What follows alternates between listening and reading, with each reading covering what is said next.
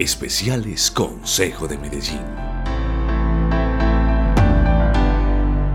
Nos alegra que nos escuchen una vez más en el podcast Especiales Consejo de Medellín. Esta vez llegamos con una serie que hemos querido llamar Me Sumo, donde queremos reconocer y visibilizar la labor de la ciudadanía de Medellín que aporta al crecimiento, cuidado y desarrollo de este bello distrito. Vanessa Giraldo Martínez tiene 36 años, una hija que se llama Julieta, un hijo que se llama Miguel Ángel. Sin embargo, es conocida como la mala madre. Conversamos con ella en un café en el centro de la ciudad y por supuesto le preguntamos por qué ella misma decidió denominarse así, la mala madre. Luego de convertirme en mamá y darme cuenta de lo terriblemente difícil que era ser mamá, eh, decido, decido empezar a cuestionar los mandatos patriarcales de la maternidad eh, a través de mi experiencia y la experiencia de otras mujeres, en donde lo que empezamos a notar es que nosotras siempre vamos a ser las malas por todo, por todo y por nada. Entonces, si decido dar la teta, malo, ay, pero listo, entonces le va a dar leche de fórmula, pero ¿cómo? ¿Se te ocurre darle leche de fórmula? ¿Cómo así que te vas a ir a trabajar y vas a dejar cuidando a tu bendición con tu mamá o con una niñera? Eres terriblemente mala, pero si me quedo en la casa cuidando a mi hijo o a mi hija, ¿para qué estudiaste? Entonces todos los discursos que se generan en torno a las mujeres que maternamos son desde el juicio, en donde nunca lo estamos haciendo lo suficientemente bien.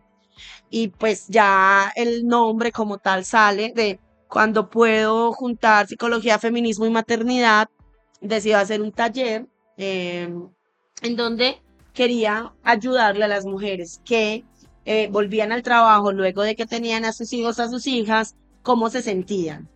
Y me pongo a buscar literatura, a investigar y lo que encuentro es que hay algo que se llama el síndrome de la mala madre, que ha sido investigado en Argentina y España. Le digo, eh, pases el nombre, porque no importa lo que yo haga como mujer que materno, ante la sociedad, ante mi familia, siempre voy a ser la mala por algo. Entonces, a partir de ahí, muy orgullosamente, cambio mi nombre de Vanessa por Yo soy la mala. Todo esto surge de una reflexión individual. Sin embargo, la mala, como prefiere que la llamen, decidió hablar abiertamente de lo que significa maternar a través de las redes sociales y convertirse en creadora de contenido con el único objetivo de ayudar a otras mujeres a asumir su maternidad sin dolor y sin culpa. Fue muy teso porque fue muy teso y a la vez fue como, como muy natural. Cuando yo quedé embarazada, cuando yo tuve a la niña, yo tengo una niña y un niño, cuando tengo a la niña, la niña es la mayor, me divorcio de la psicología porque digo, esta vaina no me está sirviendo porque la, la psicología muy tradicionalmente lo que nos ha dicho son unas formas de comportarnos como madres y si no nos comportamos de esas maneras somos malas y lo que yo quería era no comportarme de esa manera, es decir, eh, hacer colecho con mi hija, darle la teta hasta cuando quisiera. Y luego, cuando tengo a Miguel Ángel, me doy cuenta que sufrió violencia, cuando quedo embarazada de Miguel Ángel, me doy cuenta que sufrió violencia obstétrica que había sufrido con, con la niña. Trato de hacer todo lo posible para que no vuelva a pasar. Ahí me llega como el feminismo desde un punto más teórico porque eso me pasa a mí por ser mujer. Y creo un grupo de WhatsApp con otras mujeres que también son madres y empiezo a ver que la queja es la misma, el dolor es el mismo, no importa si yo vivo en Buenos Aires, la otra en el poblado, la otra en Barranquilla, la otra en Cafarnaúm, no importa. Es un dolor constante, siempre lo estoy haciendo mal. Es que voy a traumar a mi bebé, es que todo, mi hijo no habla 18 idiomas cuando lo llevo a crecimiento y desarrollo porque es que yo no lo estimulo lo suficiente. Entonces, el eslogan mío es por una maternidad libre y sin culpas.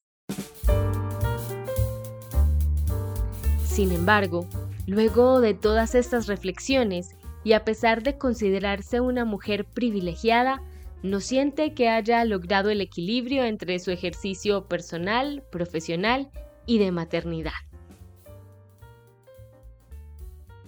Yo no creo que alcance a tener un equilibrio. Yo tengo un privilegio y es que ahora puedo pagar por mi tiempo, que no lo tienen todas las mujeres tristemente. Nunca va a haber un equilibrio, yo siempre estoy dando más. Yo siempre, eh, yo estoy haciendo una maestría en educación y derechos humanos, entonces yo siempre voy a leer menos que mis compañeros o compañeras porque es que soy madre, eh, no me gusta el término soltera, vamos a decir más bien madre autónoma de dos bendis en edades escolares que demandan, entonces el, el tiempo no es mío, eh, no, yo no creo que logre haber un equilibrio porque muchas veces yo deseo hacer muchas cosas y no puedo por ser mamá. Creo que ese equilibrio se va a alcanzar cuando la sociedad completa asuma que el ejercicio de la crianza es corresponsable de todos y todas, no solamente de la mujer y no solamente de una pareja. Mm, yo no creo que tenga un equilibrio, yo lo que creo es que mi trabajo en este momento me permite tercerizar el cuidado con alguien en el que confío con alguien en que mis hijos, mi hija y mi hija, mi hija y mi hijo confían y que, por ejemplo, hoy ella los tiene, yo necesito estudiar, se van a quedar a dormir con ellos, tengo que pagarle más, pero tengo la tranquilidad, no todas las mujeres lo tienen. Yo ya me he trabajado mucho la culpa en el sentido, ay, es que hoy tampoco voy a dormir con, con los niños, ¿no? Es que no está tan chévere pues, no echar hasta las 4 de la mañana todos los días porque voy a dedicarle tiempo a mis hijos y luego voy a estudiar o luego voy a seguir trabajando. Entonces lo que yo trato de hacer es, bueno, puedo tercerizar el cuidado y el tiempo que comparto con ellos y que ellos lo saben es algo también un trabajo, ellos también saben que hay momentos en los que yo no quiero estar con ellos y que es válido, eso no quiere decir que no les ame, eso quiere decir que me canso.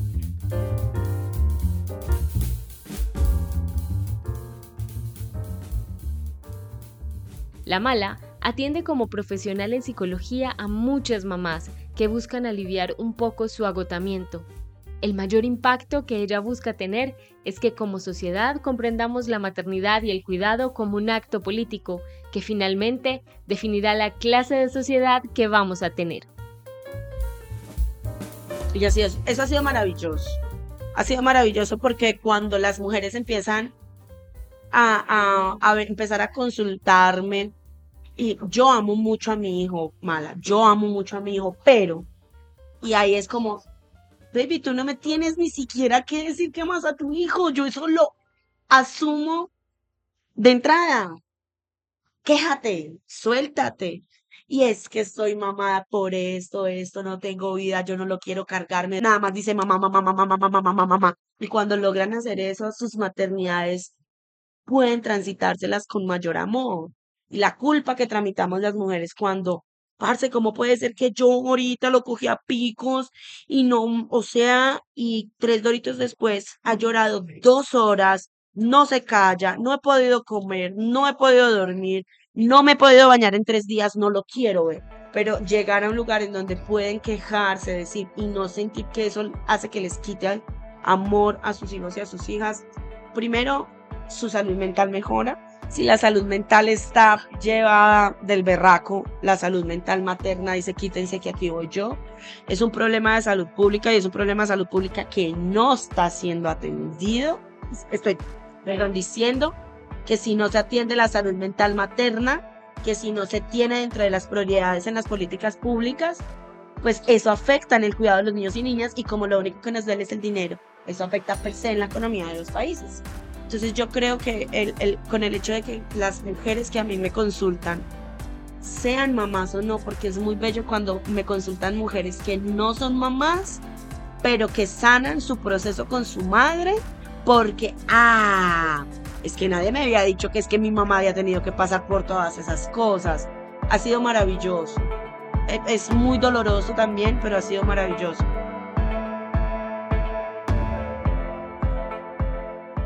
Así es como la mala madre se suma por Medellín. Yo me sumo por las mujeres de Medellín, por las mujeres que todos los días están levantando rotas a criar.